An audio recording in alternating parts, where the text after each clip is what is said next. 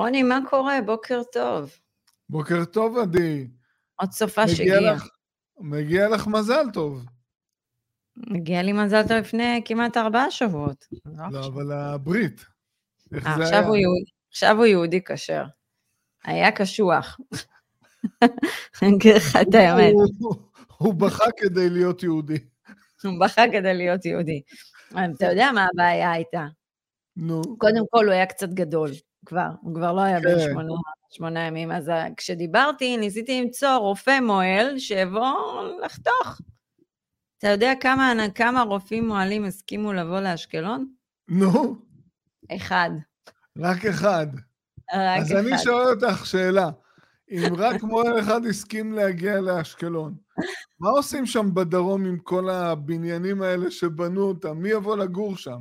או, עכשיו אנחנו נדבר, זה, זה, זה גם הנושא של הפרק. אז מה אני אגיד לך, כן, היה קשוח לארגן את זה ביומיים, את הברית, לא פשוט, אבל בסדר, אנחנו אחרי, זה הכי חשוב. אני כבר יכול להיות, שכחתי, אה, לדעתי, את עשית טעות. היית צריכה אה. לפרסם את זה בעמוד אה, של אחים לנשק. היית משיגה מתנדבים שעל הדרך שהולכים לעבוד שם, היו גם. אה, עושים את הברית. לא, לא, זה בסדר, הכל טוב. אנחנו לא טוב. צריכים ל... זה. אני ביקשתי, אני רוצה מישהו, מישהו, לא טוב. שיחתוך. לא מתנדבים, עזוב אותי, תן לי לשלם על זה. טוב, מה השם רוני? השם שלו אה, מנור, יפה. כן. אגב, יש לנו לקוח שקוראים לו, שם, שם משפחה שלו זה מנור. כן. וזה זה היה השם מלכתחילה, לא היה, לא היה לי עוד שם, האמת היא, כמעט. עוד אחד. זה. אוקיי. אבל זה היה זה, כן, כשרואים את הילד יודעים שזה זה. אבל- עכשיו אני מנסה לחשוב איך יקראו לו בקפריסין, בטח יקראו לו מנורוס. מנורוס, כן, גם אנחנו אמרנו את זה. אנחנו יודעים כאילו לעברת את כל השמות לקפריסין. טוב, יאללה, הנושא היום של הלייב זה מכירות הנדל"ן בדרום קפאו, 300 מודעות למכירה, למכירת דירות בשדרות. זה, אגב, לקחנו, אה, אנחנו לוקחים כותרות מכתבה ופשוט אה, כן. מפתחים את זה. אבל יש היום הרבה כתבות מעניינות, ו- ואני ורוני מעבירים בינינו, ואז בוחרים איזשהו נושא ללייב. ולפי זה אנחנו מנתחים. אז בוא רגע נחזור לפני הלחימה. שדרות נכון. עיר קטנה, עיר לא גדולה, מה? 34 אלף תושבים, אבל מה? בשנים האחרונות יש הרבה הגירה חיובית לעיר, בעיקר בגלל נושא המס. אוקיי? נכון ששדרות זה עיר מוכת טילים, בדיוק כמו אשקלון, אבל תקשיב, הנה, אנשים כנראה לא אכפת להם, הם הולכים וקונים שם דירות. אבל זה, זה לא רק בגלל נושא המס, זה בגלל יוקר המחיה באזורים uh, הצפוניים יותר, זה בגלל שקשה לקנות דירות באזורים הצפוניים. אז אגב, אה, זה היה האלטרנטיבה. היה גם ובכלל, הרבה עם עידוד. החיבור של הרכבת הקלה, הרכבת, אה, זה הרכבת הנגיש. את אה, שדרות לכל אזור המרכז. אגב, אתה יודע שהרי יש גם המון מחיר למשתכן שם, שדרות יחסית יש לה בנייה מאוד ישנה, אבל יש גם את האזורים החדשים, שזה המון בנייה של מחיר למשתכן, ובכלל הרבה קבלנים בנו שם. דירות שם הן לא זולות בכלל, אגב. כמעט כאילו- כמו אשקלון, אני ראיתי. לא, קצת פחות, פחות. 10-20 אחוז. לא, לדעתי פחות. אבל, אבל זה בדיוק הפואנטה. אני לוקחת לדוגמה את בן דוד שלי, שישמור על כן. עצמו, כי היום הוא, הוא כבר, הוא נלחם בשבילנו בשביל, ב- בעזה, אז, אנחנו, אז אני רוצה שהוא ישמור על עצמו גם, אבל הוא בשדרות, והוא היה גם באותו בוקר נורא בשדרות. אה, לא פשוט, ואני יכולה להגיד לך שהם לא, הם לא רוצים לחזור לשדרות.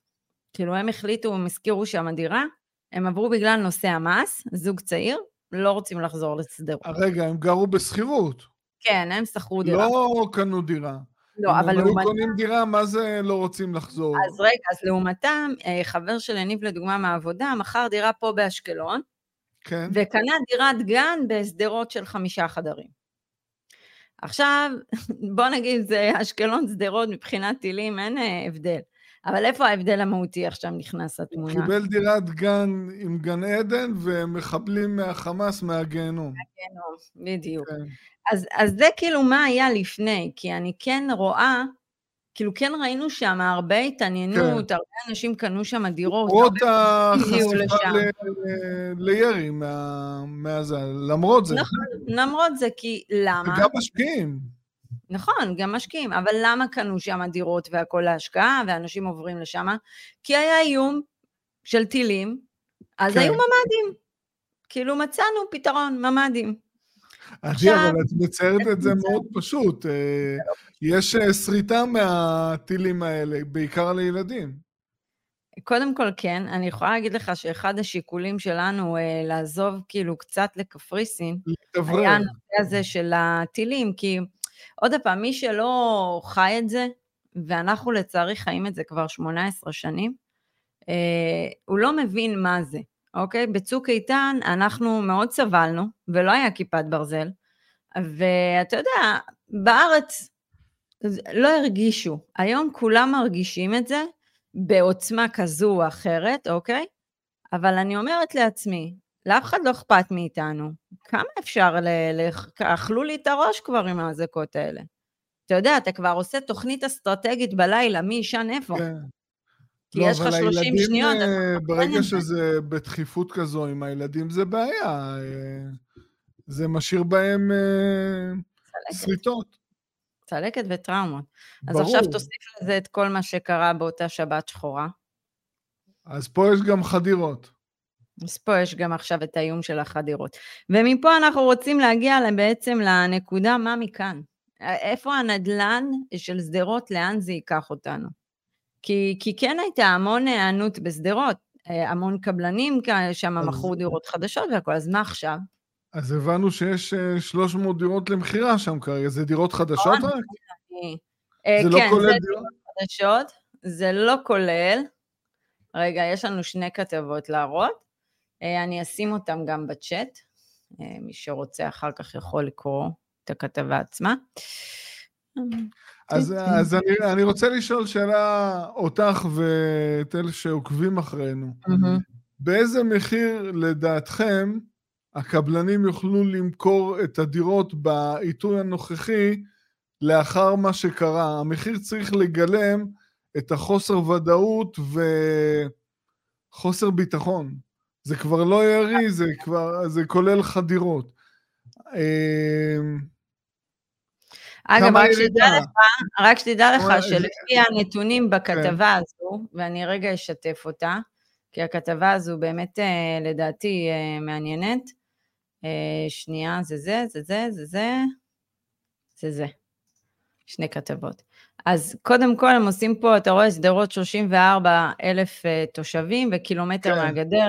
הם רושמים שם כמה באמת היו מקבלים שם דירות במחיר מופחת, בדירה בהנחה. אז נמכרו דירות ב-800 אלף שקל במקום במיליון 300, שזה מן הסתם תמריץ מצוין. והם נותנים פה איזשהו ניתוח, וכאן הם רושמים למטה, רוני, שיש 2,000 דירות בבנייה. 2,000. חוץ מה-300 שהם במכירה. חוץ מה-300 שהם במכירה, יש 2,000 דירות בבנייה. 2,000, המון. כן. עכשיו, רגע, נוסיף לזה עוד משתנה, אה, מכירות הנדל"ן, בואו נראה, נשים גם את הכתבה הזו, כי גם פה יש משהו מעניין. פה אה, מדברים בעצם מה קורה בדרום בכלל. אז הם אומרים שלפני המלחמה היו מוכרים קבלנים צ'יק צ'אק. כן. היום הקבלנים צריכים לעשות שמיניות באוויר כדי לסגור עסקאות בתקופה הזאת. ופעם היו מסתערים על זה. אז כאילו, הם דיברו על זה שבעצם, רגע, ואז הם אמרו שהקבלנים שבונים בדרום יודעים שהם צריכים להוריד את מחירי הדירות כדי למכור. אז קודם כל, אנחנו חייבים, אם דיברת על שדרות, חייבים לציין את הנגישות שלה בזכות התחנת רכבת.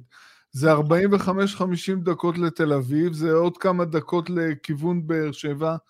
אה, יש פה נגישות, רמת מחירים שהיא אטרקטיבית, מיסוי, אה, הם נהנים אה, ממיסוי עם עדיפות מהותית, אז אם זה שני משכורות זה פשוט אדיר. וזה נתן אטרקטיביות לאזור למרות הירי טילים אחת לכמה זמן. אבל עכשיו זה, כל התמונה השתנתה. אבל אני חייבת להגיד, זה, זה מאוד משתנה עכשיו. כי זה מאוד תלוי איך תסתיים הלחימה הזאת. אם יהיה לך עדיין חמאס שם בעזה, אני לא יודעת מה יהיה לעוטף. אני באמת אומרת לך, אתה יודע מה? אני לא יודעת מה יהיה עם אשקלון, איך זה? את רוצה זה, שאני זה... אגיד לך משהו? אה, זה עניין קצת פוליטי, אני חושב שהסיכוי היחידי של הבכירי חמאס אה, לצאת בחיים מהמבצע הזה זה החטופים. אז יכול להיות שהם יחזירו את החטופים תמורת הבטחה של האמריקאים שהם יישארו בחיים. ואז, אבל אז אנחנו מפסידים את הדרום, כי אף אחד לא יחזור לשם. אז אני לא, לא יודע. אה, אני, אני לא יודעת מה יהיה עוד פעם, אנחנו לא, לא יכולים לדעת. את יודעת מה? נגיד חיסלו את החמאס. אה, אבל הביאו לך עוד רשות פלסטינית, מה זה משנה? כן, אז אה, אני ראיתי הבוקר כתבה עם נציג של קיבוץ בארי. הוא אמר, אנחנו נצטרך לבחון את זה במשך שנתיים-שלוש, כי הם בעצם, אפשר להבין אותם, יש להם טראומה. גם אם ראש ממשלה יגיד להם אה, שזה בטוח, שר הביטחון יגיד להם שזה בטוח, הם רוצים לבחון את זה אה, בשטח. לא על סמך זה שיבטיחו לנו שאפשר... אבל יש, יש בעיה. אני ב-2005 התחלתי לעבוד במסוף קרני ומסוף כרם שלום. עבדתי שנתיים כן. וקצת לפני שהתחלתי ללמוד את הרנטגן. ותמיד היה... איזה טעות את עשית, היית צריכה ללמוד מח'אלד משעל, היית מעבירה שם סחורות, יושבת היום על מיליארדים. לא, רגע, למה אתה הורס? אנחנו נעשה גם פרק עליו, זה פרק לפנתיאון צריך להיות על הנגד. הכנסה פסיבית, הלכת, רץ להשקעות נדלין, תראי מה הם עושים בעזה. חד משמעית, 20 אחוז נותנים להם מיסוי במנהרות. באותו זמן שאת בנית תיק נכסים, הם אה, בנו בין 3 ל-5 מיליארד דולר הון. חבל על הזמן. אוקיי, אבל בגדול זה אזור, קודם כל שתדעו לכם זה אזור מדהים, אבל כשאני גם עבדתי שם, תמיד היה את האיומים האלה של אה, חטיפות בגדר, דברים כאלה, אבל אף פעם, גם את הקטע שהיה עם גלעד שליט, הייתה התראה חמה, אני זוכרת, ואפילו ביום חמישי לפני שחטפו את גלעד שליט, סגרו את המסופים. אוקיי? ואז פתחנו, ביום, ביום ראשון לא פתחנו בסוף, מה שהיה עם גלעד שליט. אבל שתדע לך שהייתה התראה קונקרטית. אז זה כאילו, אני אומרת, לא משתנה כלום. הם מוכרים אותנו כל פעם מחדש. כל פעם מחדש מוכרים אותנו. אז אני אומרת, גם... את יודעת מה קורה פה? בתור, כמו... אזרחית למדינת ישראל, רוני, איך אני יכולה לקבל ודאות בממסד הזה? אז אני אגיד לך, כמו שאנחנו באים, אומרים לכל אחד, אל תסמכו על הפנסיה שמבטיחים לכם, אל תסמכו על כלום. תבנו, תיקחו אחריות לעצמכם אה, עם מקדם ביטחון. אז גם אם מישהו מחליט לגור שם, הוא צריך איזשהו מקדם ביטחון. בעיה. באמת בעיה. אז זה דבר אחד. אם לדוגמה באמת חמאס עף מהגבול, לא יודעת את מי ישימו שם, אבל צריך לחכות אז... כמה שנים, לראות מה, לאן זה אז מתפתח. אז מה הקבלנים עושים? אז אני חושב הזה. שהם uh, יצטרכו להוריד את המחיר, אבל פה יש בעיה. זה לא הפחתה של חמישה אחוזים, עשרה אחוזים. הרי אם הייתי אומר לך עכשיו תקני בשדרות עם uh, הנחה של עשרה אחוזים, לא היית מעיזה לקנות שם. אני גם עם 20 או 40 אחוז לא היית מעיזה לקנות. יכול להיות שיהיו כאלה שיקנו, אני לא יודע. אבל אה, זה עלול להביא לפשיטת רגל לא שלהם. אה, אני כבר לא הייתי קונה באשקלון אפילו. אני, אני אומרת לך את זה בשיא אוקיי. הרצינות, מבחינתי. אבל זה בסדר, אה, כי את באה מבפנים, את חווית את אשקלון כל החיים שלך, את אומרת את זה היום. כן, תשמע, אני לא אשכח את השבת הזאתי. אנחנו היינו תקועים בממ"ד ארבע שעות, ארבע שעות ברצף. לא, אתה יודע, באנו לצאת רגע, להתפנות, עוד פעם אזעקה. היה לנו פשוט טירוף פה על אשקלון. וכאילו אני אומרת, עד מתי? אבל אז גם הוסיפו לנו את הקטע עם החדירות. גם באשקלון היו רושמים, רשמו במלא קבוצות. בקבוצות, יש כן. חדירה של מחבלים, תסגרו זה, תסגרו זה. אני לא חושבת שהייתה עיר בעוטף עצמה, עם כל הקרבה, ש, שהיה, שהייתה רגועה. באותו... נכון, אבל גם למזלך את לא גרה ליד הים. אלה שגרים ליד הים בכלל היו בהיסטריה בטח, בגלל החדירות. אבל רונן, אתה יודע שאני עושה הליכה בים, אני קמתי במקרה באותו בוקר בשש וחצי לצאת לצעידה. נו. וכשקמתי שמעתי בובום בובום, ואני אומרת לעצמי, מה זה כל הבומים האלה? איפה האזעקה? שנייה אחרי האזעקה, ו... ואז קרה מה שקרה. אבל גם אנחנו, כאילו, אני בדרך כלל עושה את ההליכה שלי אה, בחוף. כן, אז כן. מה יקרה שם עם הנדל"ן? אם יהיה קיפאון זה ב- וירידה של אה, עשרה אחוזים, עשרים אחוזים, זה יהיה נפלא. אני חושש ממצב גרוע יותר. זאת אומרת שהם עלולים אה, להיתקע עם הנכסים, לא למכור, אולי אפילו לפשוט רגל. פשיטת רגל, כן. זה בעיה. מוטי רושם שהוא הכין כתבה בדיוק בנושא הזה של נדל"ן בשדרות. מעניין. אני מניחה שהתכוונת לשדרות. יופי, מעניין, אתה יכול אה, לצרף את זה לצ'אט, שאנחנו גם נראה. זה באמת שאלה קשה, אגב. כן. אבל אתה יודע, רוני, יש לנו גם זיכרון לטווח קצר, אז אני לא יודעת. אה. זה גם משהו שנכנס במשוואה הזאת. לא, אבל עכשיו יש... דבר, זה שונה, הפעם זה עם פוסט-טראומה. הפוסט-טראומה זה משהו שצץ. אה, אני מסכים עם אותו חבר, אה, נציג של קיבוץ אה, כפר עזה, סליחה, בארי. זה ייקח שנתיים, שלוש, עד שהם רוצים לראות איך זה עובד. אני אבל מסכימה. אני עוד פעם, אני אומר לך, אני לא סומך על הממשלה ועל האמריקאים ועל המדינות המערביות שייתנו לסיים את העבודה. נכון.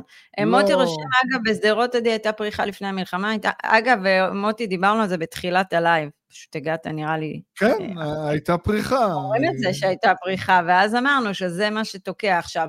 אה, בגלל שהייתה פריחה, אגב, קבלנים הרגישו בנוח מאוד לבנות, והיום, כאילו, בכתבה הזאת לפחות מפורסם, שיש גם אלפיים דירות חדשות בבנייה. בבנייה. כאילו, כן. זה בדיוק מה שאנחנו שואלים, מי עכשיו הולך לקנות את הדירות האלה? זה מעניין, כי גם כמה הנחה ייתנו, אבל קח את ההיצע של הדירות שגם יוצאים לשוק, נכון. אחר כך, גם אם זה משקיעים והכול. שאלה, גם יש אנשים שהשקיעו בטח בפרויקטים שהם על הנייר בבנייה, ועוד מעט יוצאים לשוק. יהיה, מי ש... יהיה לזה כתובת? אה, אולי יצטרכו להוריד את השכירות משמעותית כדי למצוא סוחר? אבל הם, אני חושב, אה, חלק גדול מהסוחרים שלהם זה ממכללת ספיר, לא? גם, לא, אבל לא רק, יש המון משפחות שהיגרו לשם כבר בשנים האחרונות. וגרים בשכירות? כן, גרים בשכירות. אז אה, זה בעיה. בוא רגע, נראה. אבל אה, ומה, שנייה, ומה, אבל אותו בעיה זה לגבי הצפון. נכון, אבל רגע, ואותו שנייה. בעיה גם לגבי עמק חפר. אתמול ראינו בקשר עם לקוחה שגרה שם, היא סיפרה שיורים עליהם. על. החומה, אני לא יודע בדיוק איפה הם יורים. אה, עוד אה, תגובה, יש גם את הנושא של תשומות בנייה לאלה שקנו, לא יודעים מתי הבנייה תחזור בשנית. גם נכון. נכון? אבל, לא אבל חשבנו גם על זה. מבחינת, נכון, לא חשבנו על הנקודה, מבחינת הקבלנים גם, אגב, אז זה נקרא כוח עליון בקטע הזה, זאת אומרת, הם גם, אתה יודע, יש גם את הנושא הזה אוקיי, של אז לאחר בפרויקט והכל, אבל פה זה לא באשמתם. אבל לא אלה זה שקנו, אלה שקנו, שקנו וזה זה בבנייה, ושילמו חלק בהתאם להתקדמות הבנייה, ואז זה נתקע. מה, מה הם עושים? אלה שהתחייבו כבר. נכון. אה, שאלה טובה, כמה שזה נשמע קשה, עדי ורוני, לדבר במושגים של הזדמנות, האם זו הזדמנות קנייה בדרום. אני אמרתי את שלי, מוטי, אני לא הייתי משקיעה אה, באזור הזה. אני גם אמרתי לרוני איזה יומיים אחרי, שוואלה, הורידו לי את כל החשק לקנות פה דירה, לי ספציפית, כי... תראי, אה, אה, אבל... אני, אני רוצה לענות למוטי. רגע, אבל אני חושבת שהבעיה היא, היא לא הבעיה עם חמאס, או לא משנה מי יהיה שם במקום, או אם הם יישארו, הבעיה היא, באותו יום הייתה בממסד שלנו. שם יש משבר אמון מאוד גדול, אז כאילו מה, אנשים יחזרו לדרום, או יחזרו לעוטף, או יחזרו לא, לשדרות, אבל יש פה בעיה סומכים נוספת, על עדי. המדינה עוד הפעם. יש כן. פה בעיה נוספת. את חיה בדרום ואת אה, כל הזמן עוברת סבבים. נכון. אה, הסיבה לסבבים האלה היא בעיקר נובעת מזה שיש לחץ בינלאומי שכל פעם בולם אותנו, לא נותן לנו אה, להשלים את העבודה. אז המצב הזה עלול להימשך, וזה עלול לקרות גם אה? עכשיו במלחמה. הזו. אז רוני, המצב הזה יימשך, אבל תשמע, אני מאמינה ש, שגם ארצות הברית שהגיעו לפה והביאו את המשחטות והכול, בוא, כן. הם לא עושים את זה כל כך מאהבה אלינו, רוני, יש להם פה גם כל כן, מיני דברים אסטרטגיים שהם רוצים לשמר אה, עליהם. הם יודעים שגם חמאס איבד כאילו איזשהו אה, גבול אני מסוים, וכנראה. צריך להוריד אותו. אני מסכים איתך, אבל מדובר פה בפוליטיקה, וישראל זה לא ארצות הברית ולא רוסיה שיכולים לשים פס על כולם וללכת עד הסוף. אז גם עלולים. לעצור אותנו באמצע.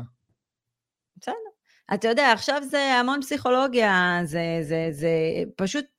אבל פסיכולוגיה נגיד, זה, זה לא חלק מהחיים, ישראל, מהכלכלה. זה, זה לא רק ישראל חמאס, זה לא נכון. רק ישראל פלסטין, יש פה עוד מדינות מעורבות. רגע, לא אז לא מה שאת אומרת זה לא טוב.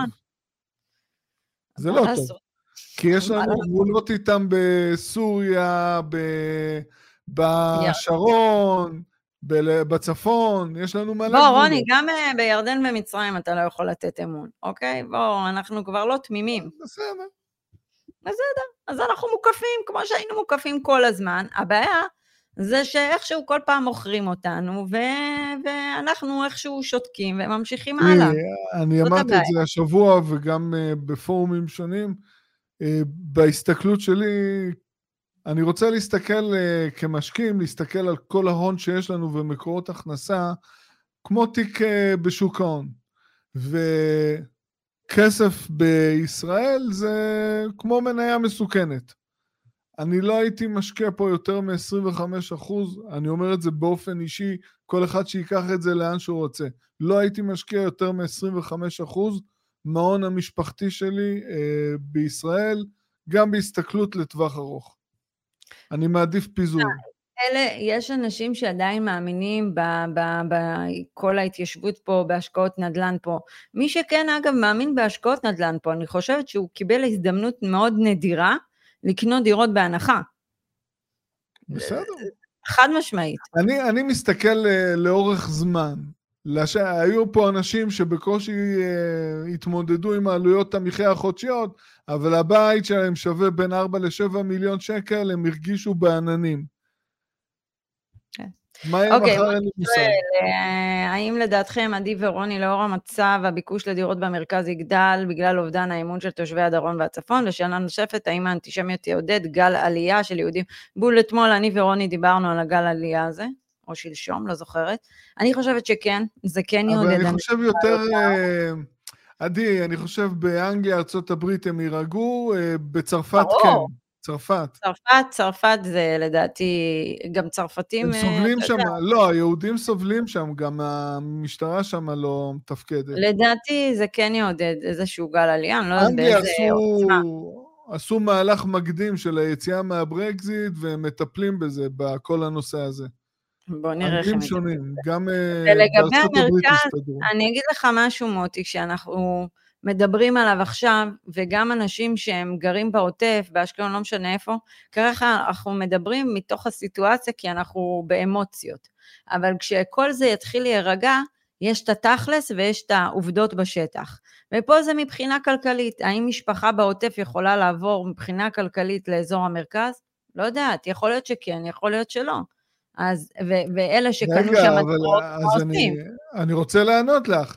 התשובה מבחינתי היא לא, כי ב...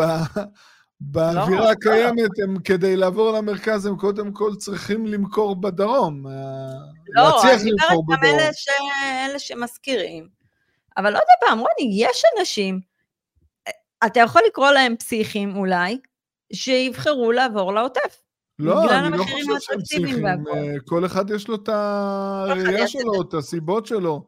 אני כרגע מנתק את העניין של הרגש. אני אומר, חייבים לפזר את ההון במספר שווקים, לשים את כל הביצים בסל אחד, זה מסוכן. יש תקופות שהכל נראה ורוד, ויש תקופות שזה פחות. נכון, מה היה באינתיפאדה? זה היה באזור המרכז, אזור, אזור נתניה, חדרה, ירושלים.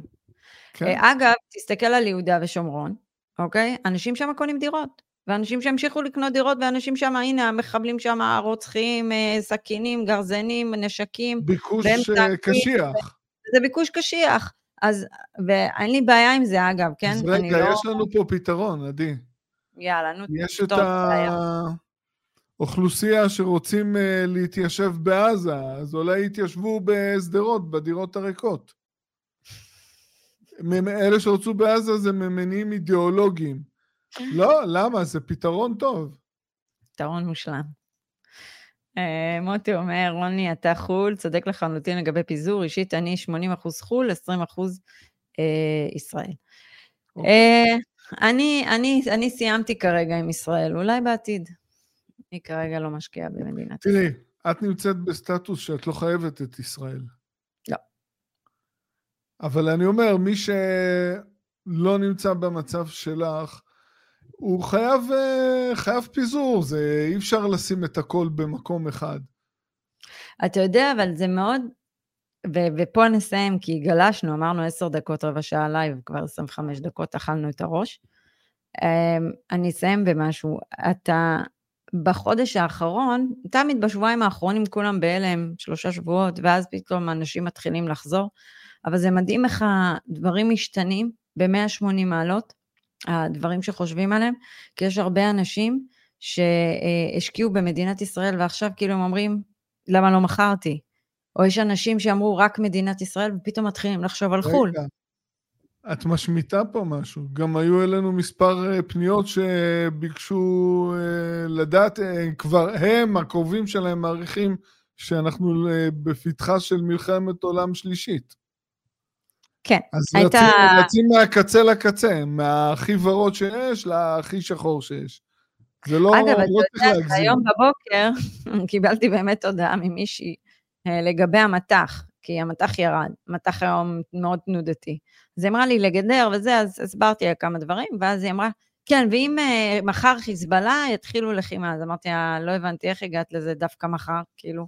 הם אמרו ב-11 ל-11. עכשיו, אני לא מקשיבה כבר לחדשות, אין לי כוח, אוכל את הרעש, את, את הרס, שורף את הנפש, לא יודעת מה, לא מקשיבה, לא מעניין אותי כבר. אז אמרתי לה, את מוכנה להתנתק מהמסך ולהפסיק לאכול את הראש? אתה יודע, זה כמו אותו יום שחאלד מאל שאל ב-13 לעשירי, מה הוא אמר ב-13? לא זלזלתי, רגע, חכה דקה. עובדה, אני לפני יומיים קיבלתי אס.אם.אס מעיריית תל אביב, קיבלתי צו 8, הם ביקשו ממני להתנדב אה, למשמר אזרחי. רוני, אני לא מזלזלת בשום דבר. האזרחים צריכים כמובן להתכונן לכל תרחיש, הכל טוב, אף אחד כבר לא תמים נראה לי. כן, אבל אה, אוקיי, אז מה לעשות? אבל אי אפשר מכל דבר שהאמבלים האלה אומרים, להתחיל להיכנס לסרט. אי אפשר. זה לא ייגמר. וגם כשהם עברו שהכל ורוד, אז לא צריך לקבל את זה שהכל ורוד. נכון? ראינו את זה בדיעבד. בגלל זה, גם בהשקעות נדל"ן. גם כשהייתה פה חגיגה של uh, uh, מחירי נדל"ן, ואנשים הרוויחו על הבתים שלהם מיליון ומיליון וחצי, ועלה הערך וזה וזה, אז כל עוד לא עשיתם מזה משהו, לקחתם את הכסף הזה בתוך הקיר והשקעתם אותו ועשיתם משהו, אז מה יצא לכם מזה עכשיו?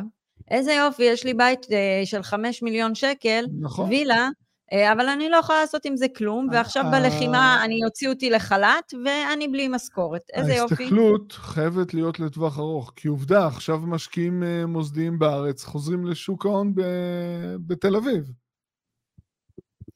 טוב, נסיים את הנושא הזה. אגב, לייב הבא אנחנו נעשה על הנהגת חמאס. יש שם דברים מאוד מעניינים. יש שם השקעות. יש שם השקעות מאוד מעניינות בהנהגת חמאס.